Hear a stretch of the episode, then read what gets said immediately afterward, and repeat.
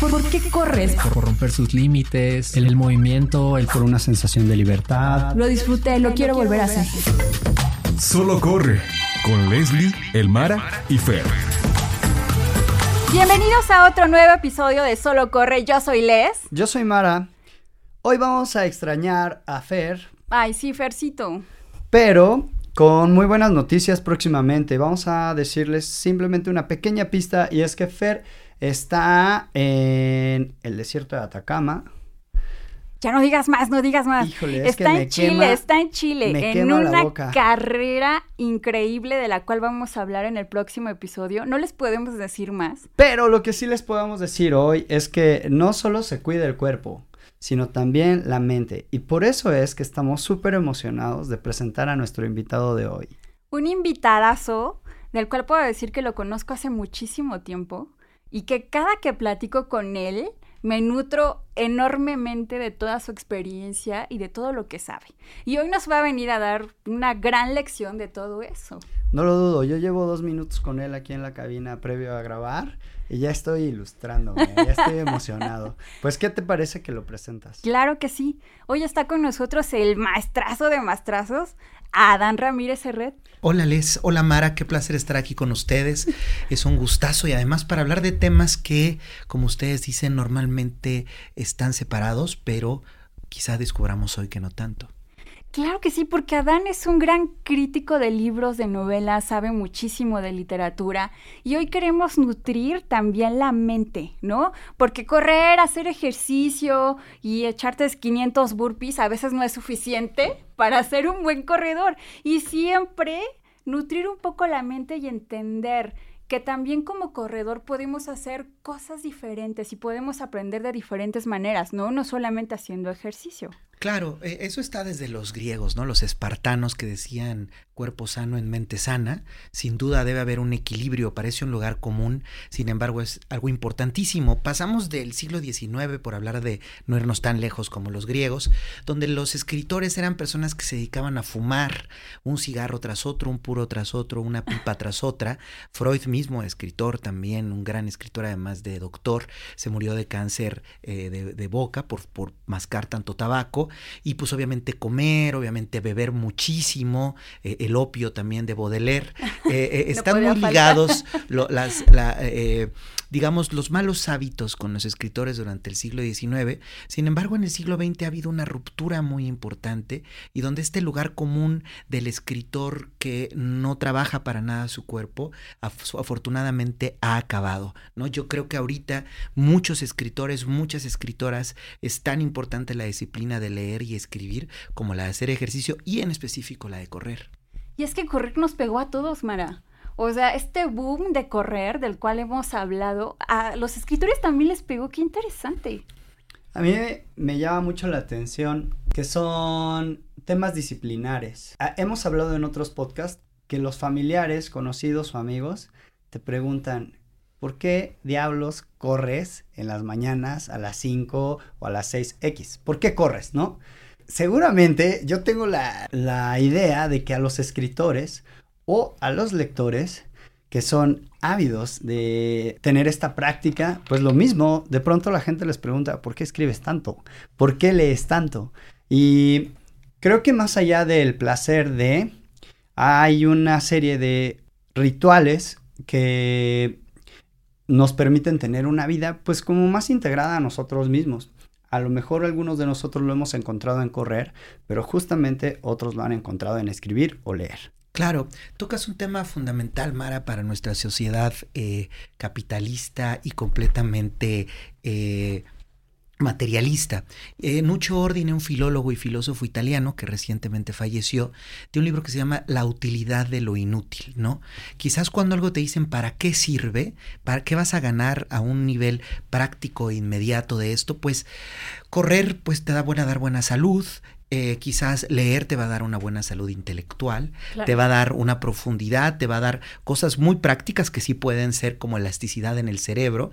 El cerebro, recordemos que funciona por medio de asociaciones. En cuanto más cosas le pongas encima a tu cerebro, más va a trabajar, más va a saber de dónde seleccionar. Si solo tienes una en el cerebro, pues no se va a mover mucho, se va a mover flojo. Si tienes más cosas, el cerebro se vuelve más ágil así corriendo. Sin embargo, dicho esto, no inmediatamente no va te va a hacer ganar dinero, no vas a tener un mejor auto, una mejor casa, ni vas a incrementar tu cuenta inmediatamente corriendo o leyendo, más bien al contrario, ¿no? Más bien vas a gastar en ese gusto.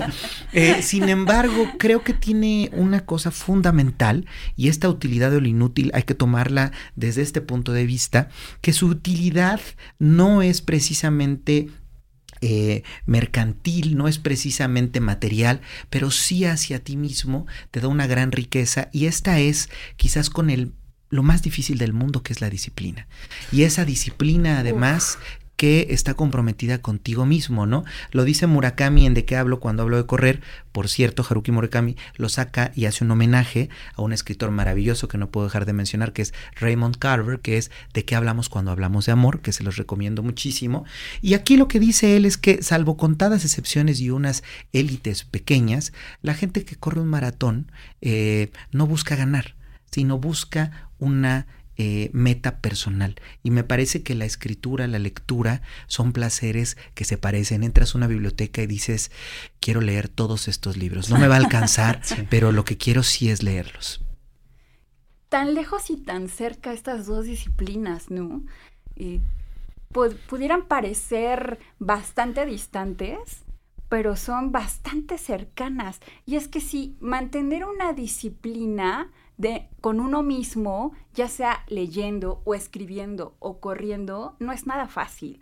Y como bien lo dices, pudieran parecer cosas inútiles en la vida, pero que si tú las aprovechas tienen una utilidad efervescente en tu vida. Pienso en la disciplina está constituida por el hábito constante de una actividad o de la actividad es eh, el hábito. Correr se desarrolla, este hábito de correr se va desarrollando, como lo hemos a veces platicado, con un cómplice, en un club, eh, por, sorpresa que te inscriben en una carrera de regalo, qué sé yo. En un país como México, en donde tenemos un promedio hoy, ya me dirán ustedes si estoy mintiendo, que es 3.4 de libros al año según el 2023. Eh, no es lo mismo eh, las tasas de, que se leen estadísticamente de la gente que va incorporándose al mundo runner.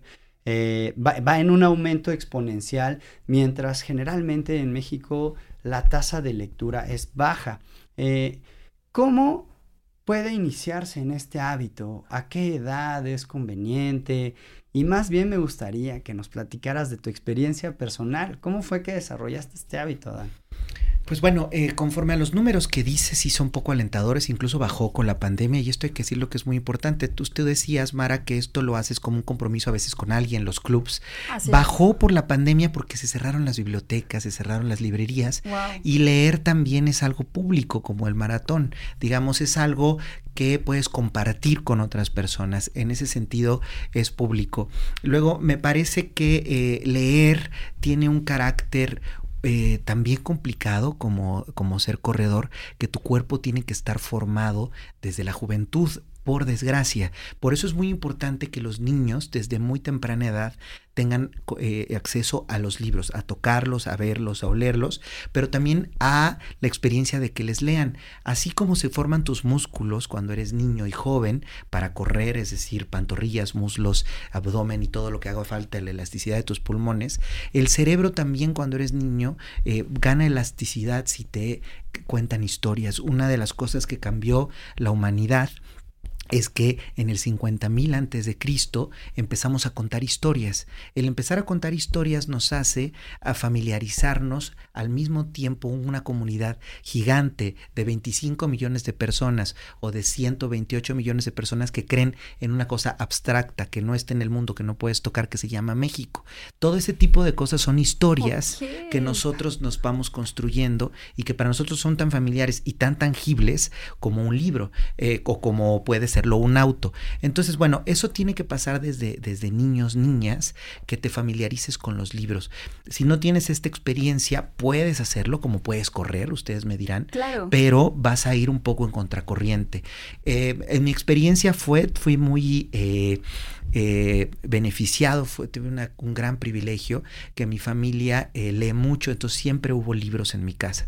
Entonces recuerdo que mi mamá desde niño me leía y recuerdo la experiencia de la primera vez que leí un libro que ella me leía por mí mismo Wow. y que me causó una gran sorpresa. Sin embargo, yo voy un poco al revés porque yo lo que era de joven era deportista. Yo a los 17 años me re- yo jugaba fútbol eh, profesional a los 17 años. Descubrí que no era lo mío y me puse a trabajar en una biblioteca. wow. Entonces, digamos que, que Gran fui, al, historia, fui al revés. En, ese- en ese caso fui al revés. Este, sin embargo, todavía a veces que me paro a correr, puedo correr 10 kilómetros tranquilo, aunque no hago muy buenos tiempos. Este, sin- e- esa, esa es un poco mi experiencia como lector, descubrir de ser muy físico de, de joven, sí tener una experiencia con los libros, pero digamos normal, ¿no? Eh, simplemente venía de una familia lectora, pero no era una persona que me la pasara leyendo libros y no era ni mucho menos el mejor en la escuela en nada. En lo que era mejor siempre era jugando fútbol. Hasta que a los 17 dije, se me hace que lo mío es leer. wow. ¡Qué increíble! Suena así como que hubo una epifanía y Tal cual. tra- Hagamos una película. Tal cual, tal cual, así como lo dices, fue una epifanía, una visión, entré a la biblioteca y me enamoré en ese momento de ella. Tu pasión. Exacto. De aquí soy. Que, que, que es una pasión precisamente como leer, como correr, ¿no? Claro. Pues mira, híjole, wow, qué sorpresa. Sí, qué sorpresa, sí. porque está súper raro, ¿no? Dar este switch de la actividad física a la actividad mental. O sea, sí es como un caso raro. Claro. Pero sorprendente y qué bueno, o sea, qué bueno, porque yo creo que lo importante en esta vida es descubrir cuál es tu pasión. Y mientras la encuentres, no importa cuál sea y qué cambio tengas que hacer en tu vida, do it, ¿no? Claro. O sea, no importa. Y Claro. algo que mencionabas, eh, querido Adán, era que cuando no tienes este músculo de la lectura ejercitado eh, desde temprana edad, claro que lo puedes hacer, pero efectivamente es como ir nadando contracorriente. Y porque hay muchas ideas que van apareciendo en el camino, ¿no? Como ellos ya llegaron más rápido, como puede ser en el caso de un maratón, ¿no? Voy a hacer la aproximación al maratón. Como que ves pasar a aquellos que leen cuatro, cinco, siete libros al, Así, en un día. A la, la Sí, semana. a la semana, ¿no? Y tú estás así releyendo la página porque no, No entra. agarraste. Y este, el, el rollo es cómo de pronto es muy personal, ¿no? Finalmente habrá quienes eh, lean con un objetivo muy, eh, muy específico. En tu caso, ¿no? Debe- debes tener un- una práctica convencional de leer y leer para hacer la crítica este, como aquel que se dispone a competir en, una- en un grupo elite para llegar en cierto tiempo, más que aquel corredor que es eh, Recreativo. recreativo, ¿no? O un lector que simplemente va a un ratito a, a un espacio para tener un, un momento consigo mismo. Y creo que siempre están en una interacción muy, muy simbólica, me parecen las dos actividades. Finalmente, Sí. las dos disciplinas. Por to- toda la vida, creo que hay una cosa muy importante entre estas dos disciplinas y la primera es eh, que no es una competencia, extrañamente, ¿no? Es decir, no te tienes que comparar con nadie en específico y sobre todo creo, ya me dirán ustedes corriendo, eh, decía un escritor que cita aquí Murakami, eh, Somerset Maugham, un gran escritor, que hay tres reglas indispensables para escribir una novela. Desgraciadamente nadie las conoce. Eh, esto quiere decir que tú haces tu camino. Cuando vas a leer o cuando vas a escribir, la dieta que hagas de lectura la marcas tú, con base en lo que tú quieras. ¿Para qué la quieres en específico? Tú eres quien decides. ¿Quieres ser un gran escritor? lees esto. No quieres ser un gran escritor, lees estas otras cosas. Es decir, puedes concentrarte en exactamente lo que tú quieras y creo que en ese sentido se relaciona a, correr, ¿no? Cuando tú tomas esa decisión que a mí me parece de una gran salud mental, de yo voy a hacer esto porque a mí me interesa hacerlo en este sentido. Y a veces esa salud mental quiere decir porque quiero ser el mejor, ¿no? Eh, hubo un escritor que se llamó Ezra Pound que a los 17 años dijo, yo quiero ser la persona que sepa más de poesía en el mundo. Wow. Y a los 29 lo logró. Había leído toda la poesía árabe, toda la poesía china, toda la poesía latina, sin saber chino y sin saber árabe. Es decir, se iba ahí, buscaba traducciones, esto, otro. Eh, y me parece que puedes hacerlo tal cual también en la disciplina de correr. Al menos en la lectura es esa, digamos, tú te pones tus propias metas porque no tiene una importancia académica. De hecho, puede ser un académico y leer poco, un académico es alguien especializado. Y a ti lo que te puede gustar, a lo mejor, yo recuerdo en la biblioteca que hubo un señor, nosotros, bueno, yo me dediqué eh, a, en busca del tiempo perdido a leer todos los libros que no había leído a los 17 años. Y había un norteamericano que se sentaba en la biblioteca, a lo mejor esto es una analogía que puede servir, que durante un año solo leyó un libro. Ok. Para decir, mientras yo leía uno tras otro, tras otro, tras otro, él más bien uno. Leer uno bien, ¿no? Ninguno está bien ni está mal, el que devora a todos ni el que solo lee uno. Tú sabes cómo lo haces, creo yo. Wow, sí. Qué increíble. Y es que tiene tanta conexión la lectura con correr. En este podcast siempre decimos, escucha tu cuerpo. Tu cuerpo te va a dictar el ritmo de carrera, cuántos kilómetros, lo que debes comer, lo que debes descansar. Siempre escuchar al cuerpo, ¿no? Hoy podríamos decir, escucha tu mente. O sea, ¿qué es lo que tu mente te está pidiendo? Si te está pidiendo un libro, dos, tres, o te está pidiendo un párrafo, o sea, no importa, pero puedes empezar a intentar hacer este hábito como lo haces de correr, lo puedes hacer de leer. Y algo que hemos dicho también mucho en este podcast es nunca es tarde. O sea, puedes tener 70 años y puedes empezar a correr. O sea, no importa. Mientras sea algo que disfrutes, algo con lo que te sientas a gusto, que te genere endorfinas, que te haga sentir bien, que estás haciendo algo bueno por ti, puedes hacer lo mismo leyendo. O sea, nunca es tarde. Te va a costar, obviamente, ¿no? Te va a costar hacerte un hábito, te va a costar aprender una disciplina nueva, como a cualquier edad, todas las edades cuestan aprender a hacer una disciplina. Sin embargo, nunca es tarde. Y hoy, ¿qué libros nos puedes recomendar para que justo todos los que nos están escuchando digan, ah, mira, esta novela se me hace buena, e invitar a nuestros, a nuestros eh, podcasteros, a nuestra audiencia de podcast, que empiecen a hacerse este hábito con estas grandes novelas. ¿Cuáles nos puedes decir? Es, un tema, eh, ahora recomiendo los libros, no, no evadiré la pregunta, pero es un tema que justamente tiene que ver con si te gustan correr por montañas, por ciudades o por la playa. eso lo tienes que descubrir tú. Claro. ¿no? Eh, ahora hago la recomendación. Lo importante es que sepas qué te gusta. Em, yo estudio literatura, lo que me gusta es la literatura. Sin embargo, no todo lo que se lee tiene que ser literatura específicamente. Es decir, aquí tienes varios libros y este, el corredor que llevamos dentro, no es precisamente ni una novela, ni un ensayo, es. un libro de una experiencia de lo que él ha vivido. Está el maratón, que es un libro que más bien te cuenta el, origen, que habla de todo esto, es un libro histórico a lo mejor en ese sentido. Y está el de Haruki Murakami, que como es un autor, sí tiene mucha más literatura. tiene mucho más literatura de la experiencia, tiene escenas, tiene relatos, tiene historias. Entonces, lo primero es que yo diría, lean lo que a ustedes les gusta. Por ejemplo, a mi abuelo no le gustaba leer libros, al abuelo paterno, pero se leía cuatro periódicos diarios. Él era boxeador, por cierto, y hacía ejercicio todo el día, eh, toda la mañana y toda la tarde leía. Creo que el contraste de esas dos cosas habría que unirlas. Creo que cuando lees piensas muchísimo. Les decía esa historia y empiezo con la primera recomendación.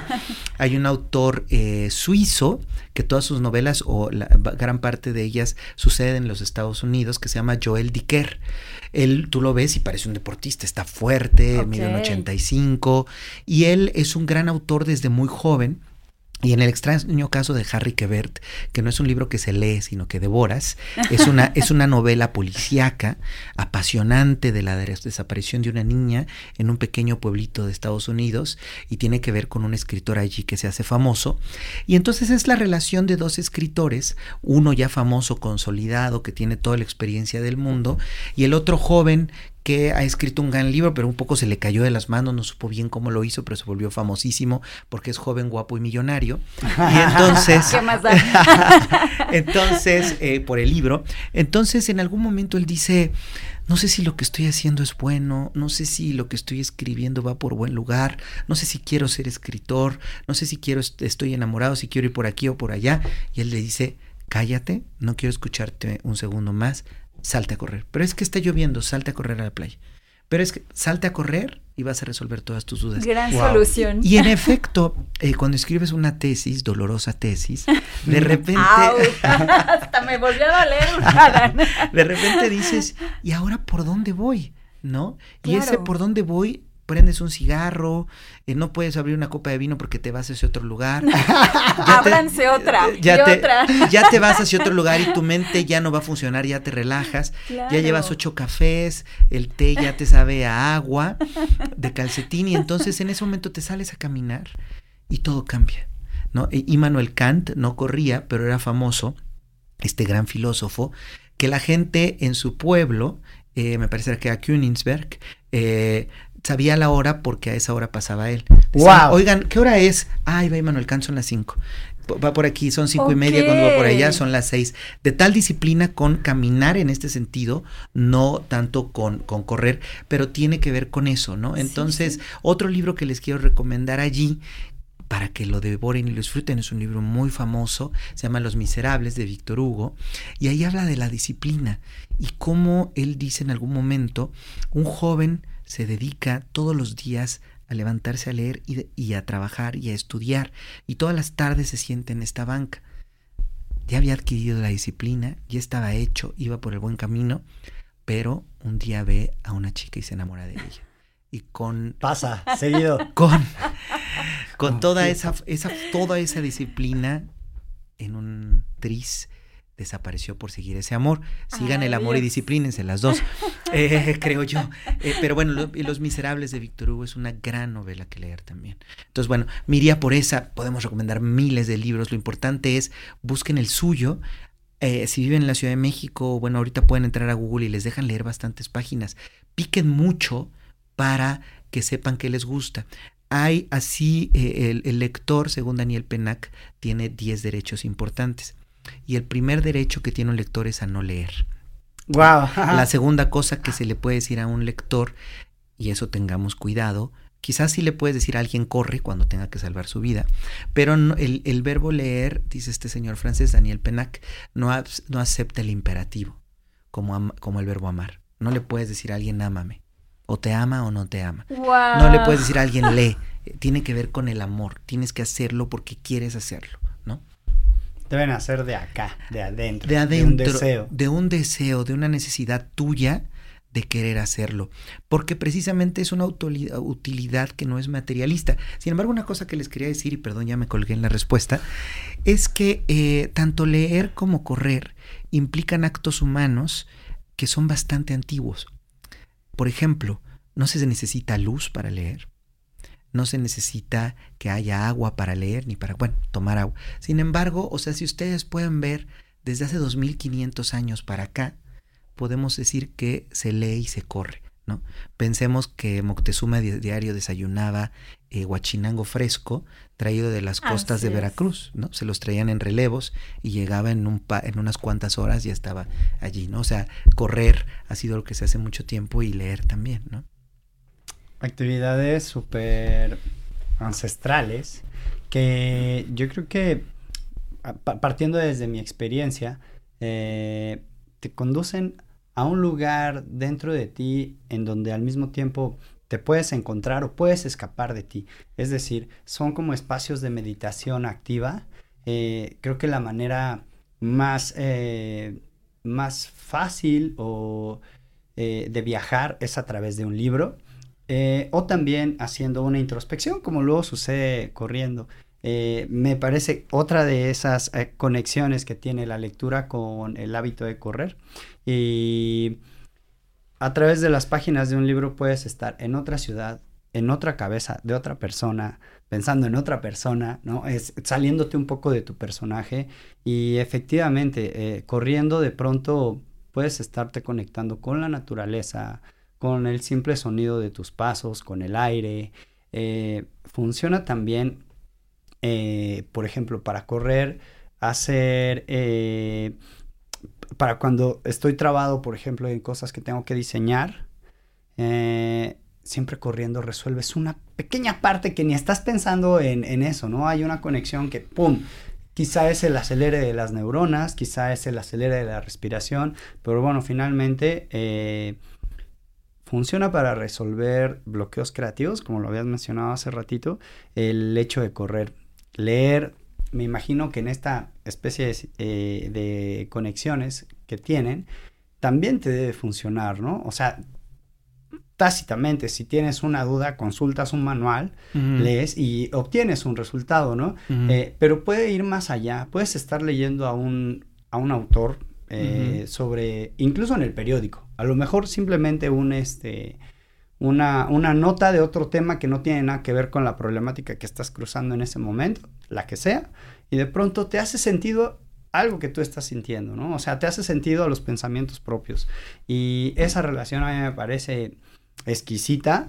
Eh, debo confesar, me pasa menos leyendo que corriendo. Claro, es un hábito. Creo que se encierra una hermosísima paradoja que venimos de decir que es algo que haces tú solo, algo en lo que te enfrascas, ¿no? Eh, entras en tu cuerpo, en tus músculos o entras en el cerebro, en tus sentimientos. Sin embargo, es la única forma que tienes de conectar con otros lados, ¿no? Es decir, cuando te entras demasiado en ti, este solipsismo te hace poder salirte de ti mismo. Es una paradoja muy bella, porque el único lugar donde te separas de ese insoportable eh, eh, ser que existe que se llama yo. ese personaje que todos cargamos. ese personaje que dices, una vez a los 12 años que dices, o sea que yo voy a ser yo toda mi vida. ¡Qué horror! Tú contigo eh, siempre. Ah, yo voy a estar conmigo siempre. Eh, eh, creo que leer, claro, es la oportunidad de leer muchas otras vidas, ¿no? De, vivir otras vidas, de habitar otros sentimientos, de ser otros seres humanos. Y sin, y sin duda, el ejercicio tiene también ese carácter, ¿no? De, que el, el entrar tanto en tu cuerpo, te libera un tanto de la mente, la relaja. ¿no? Quizás el gran problema que tiene la mente es que es eh, terriblemente eh, autocentrada, ¿no? Yo, yo, mis problemas, me duele esto, me duele. Y a lo mejor corriendo dices, pues ya me duele todo, ¿no? ya sé que me duele algo y es como un amigo que dice unas crudas terribles, que dice, si no, si no supiera que es cruda me hospitalizo, ¿no? Entonces, ya sé que no aguanto los muslos, pero no es que tenga cáncer de, músculos, sino porque ayer subí una montaña, ¿no? Sí. Y es que es, híjole, qué increíble, estoy de verdad nada de la conexión, nunca pensé que fuera una conexión tan fuerte. Corriendo, nosotros describimos que llegamos a esta zona cero. Al hacer una actividad tan repetitiva, tan constante, con una respiración constante en la que llevas la mirada fija y vas concentrado, ¿no? Tan concentrado que de repente llegas a esta zona cero donde ni te acuerdas, ni te das cuenta en qué kilómetro vas, ni cuál es tu camino, ni qué estás viendo, como que te pierdes. Es como cuando vas manejando y, y estabas en cierto lugar y de repente llegas y dices, ¿qué pasó en medio? No, ya no me acuerdo cómo llegué, pero llegué.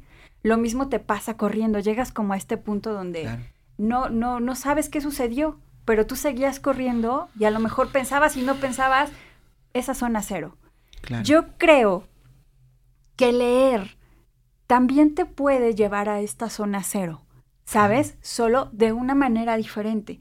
Esta zona cero de no pensar en ti, de no pensar en tus problemas, en el tráfico, en tus cosas, los hijos, yo qué sé. O sea, dejar de pensar en ello y centrarte en ese personaje, en esa historia, en ese aprendizaje, en esa anécdota y entras a tu zona cero donde descansas tu mente completamente y es tan rico, ¿no? Claro. Creo que tiene que ver con, con este ejercicio que está fuera de nuestras vidas, de la mía, por supuesto, pero que añoraría, que es meditar, ¿no? Eh, meditar Exacto. requiere, por un lado, de una respiración que sea el sentido, ¿no? No una respiración que sea algo que haces sin querer, sino como el sentido de tu vida, respirar, Sí. justamente esto que dices, pero también algo que hay en la meditación son los mantras. Entonces, eh, la poesía tiene mucho de eso, ¿no? Recordé ahorita, por ejemplo, un verso de Octavio Paz, nada más con el viento entero es el poema. Desde viento entero te puedes perder allí, ¿no? ¿Qué es un viento entero? Y ese poema comienza diciendo el presente es perpetuo, ¿no? Te puedes clavar en eso, ¿no? El presente es perpetuo y hacer un giro como decir, claro, estamos metidos en un tiempo que se va alargando de manera perpetua y que cuando miras hacia atrás hay un futuro que era presente y cuando miras hacia adelante te vas acercando. Entonces, digamos, meterte en el presente es perpetuo, es eso. O pienso en un verso también de Salvatore Quasimodo, que es, eh, cada uno está solo, atravesado por un rayo de luz, entonces anochece. Wow, Guau. qué bonito. Wow. Entonces, como que son cosas que te conectan Claro. Con una profundidad que descubrías de ti mismo. Decías, ¿a poco soy tan profundo? Yo pensé que era muy frívolo. Que te, que te alimenta la- esa reflexión, pero que también te hace tocar otros lados que eh, habitan eh, tu vida sin que estés completamente consciente de eso, como la respiración, ¿no? Entonces me parece que en ese sentido se puede parecer muchísimo eh, a meditar la lectura y correr. Y poniéndonos muy románticos o poniéndome muy romántico, son dos cosas que te dio la vida y que tienes que aprovechar, ¿no? El cuerpo y la sí, mente. Desperdiciarlos sí. es como decir, bueno, solo me gustan los Beatles y no los Rolling Stones. Pues, que te gusten los dos. ¿Que- ¿Para qué? No tienes que ¿Por qué escoger. pelearte? No Claro. tienes que escoger. Puedes Claro, eh, claro. utilizar tu cuerpo y utilizar tu mente. Y ya nunca vas a estar aburrido, además. Es nuestra ideología aquí, Adán. O sea, nos gusta el gym y el jam. Exacto. No pasa nada. No pasa es nada. para todos. Exacto. Puedo pasarme, eh, como George Harrison se pasaba tres meses meditando en su isla, pensando en Harry Krishna. George Harrison iba a Nueva York y se pasaba una semana de fiesta. Sí, seguro. Y hasta los deditos De adentro. todo, de todo, de todo. Un perfecto equilibrio. Un perfecto equilibrio. Decía, ¿por qué no? No uno y otro. Es un placer, Adán. Siempre, siempre es un placer platicar contigo. Aprendimos muchísimo. Yo estoy muy emocionado porque eh, eres primero eh, nuestro primer invitado Wow, de este qué podcast. honor, qué Sí, maravilla. Así es. El honor, Padrinazo. el honor es nuestro. Debo las cervezas. Eh, me parece una excelente idea y eh, me parece incluso mejor idea que viniste a compartirnos esta como correlación que tienen estas dos actividades, cómo las mezclamos, desde tus palabras, cómo los corredores que nos escuchan que de pronto eh, más bien corren de los libros, a lo mejor ahora, a lo mejor ahora con esta, con esta plática Correr tan hacia los que libros. tuvimos, Claro. Mira, con que caminen hacia los libros, con que caminen hacia los Unos libros, pasitos, estaría pasitos. increíble. Bueno, eh, no olvidemos, y hay que decir esto que es muy importante, la, la literatura, su etimología es de que está escrita, letradura, no nació así, nació, nació siendo oral. Los poetas se sabían 60 mil versos de memoria que de- de recitaban en tres días. Y eh, se puede correr escuchando algo, este podcast, es. por supuesto, pero también libros. Los audiolibros son fantásticos. No les teman, son hermosos, escuchen lo que quieran y pueden correr escuchando un libro. Excelente idea. Me encanta. Que Lo- voy a poner en práctica ya. La Sí. verdad es que nunca se me había ocurrido leer escuchando un libro. He escuchado meditaciones, he escuchado sonidos, ya sabes, las Música. ballenas y no sé qué, y de todo, Sí. menos un libro. Sí. Qué increíble. Te puedes meter mucho, yo creo, en, en- en este ejercicio. Eh, eh, eh, yo creo que es una gran idea. Y que, pues eso, ¿no? Que, que creo que tenemos mucha culpa quienes nos dedicamos a la literatura.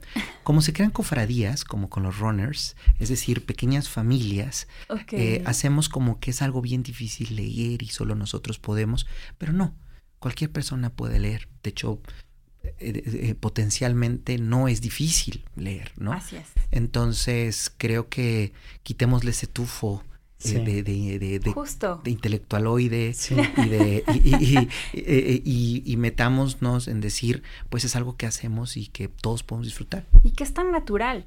Claro. O sea, justo aquí también la ideología de este podcast es olvidarse de cualquier tipo de cofradía, de runners o de cualquier otro tema y es generar comunidad.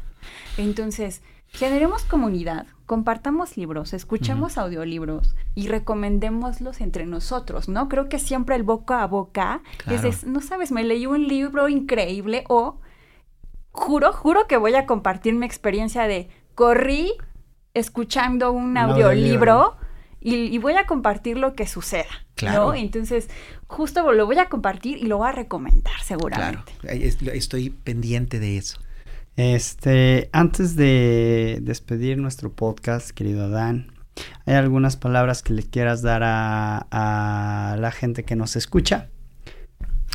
Que, que son un ejemplo, la gente que corre y hace algo por sí misma, a mí me maravilla, ¿no? La gente que hace cosas para satisfacerse, para crecer eh, físicamente, internamente, creo que es algo maravilloso. Y que además eh, correr tiene una cosa fundamental que es descubrir el mundo. Eh, me encantan los aviones y los autos y el metro. Sin embargo, creo que cuando corres disfrutas el planeta como nunca. Disfrutas las ciudades como nunca, disfrutas los bosques, la playa, es otra experiencia. Y esa experiencia eh, está un poco fuera de este mundo, porque es una experiencia que lo único que deja no es algo que se vea, no es algo que, que, que se refleje en tu cuenta de banco, sino es la impronta en tu, en tu ser. Y esa impronta en el ser humano es lo que crea mejores personas y me fascina. Qué inspirador. Adán. Guau. Qué inspirador. Gracias, Adán. Eh, sí, la verdad es que generalmente los, los programas o podcasts con corte deportivo, pues se alejan un poquito de las letras por intensearle, ¿no? En el Mm, tema, mm. por justamente ser cofradías de eh, que apuntan hacia la tecnología o hacia no lo, sé. lo físico, lo plenamente, físico. gadgets y todo eso. Y justamente por eso quisimos darle este switch al tema de correr, ¿no? Darle este switch, incluir a la comunidad runner en otras cosas que también tienen que ver con correr y que tienen, eh, que te van alimentando. Claro. Sí, eh, yo creo que la, la- el conocimiento, la información, una de sus grandes cualidades es eh, desvelar prejuicios, ¿no? Es decir, eh, develar prejuicios, perdón. Eh, cu- cuanto menos sabes de algo, de repente le tienes más miedo, pero creo que un podcast, el- la radio, funcionan para informar, ¿no? Y creo que en ese sentido, en cuanto más informado estás, menos prejuicios tienes ante esto, ¿no? Pues sí. Nunca mejor dicho. sin, sin comprometerte eh, muy forzadamente, pero El próximo sería, maratón. sería el próximo maratón de libros. Ah, estaría increíble volverte a tener en Claro. este espacio. Por supuesto que sí.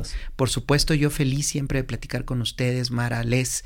Me han hecho la noche muy feliz, el día muy feliz, la tarde muy feliz, no solo la de hoy, sino los que siguen. Y este, pues aquí estoy a la orden cuando quieran. Nunca había dimensionado estos temas si no fuera por ustedes.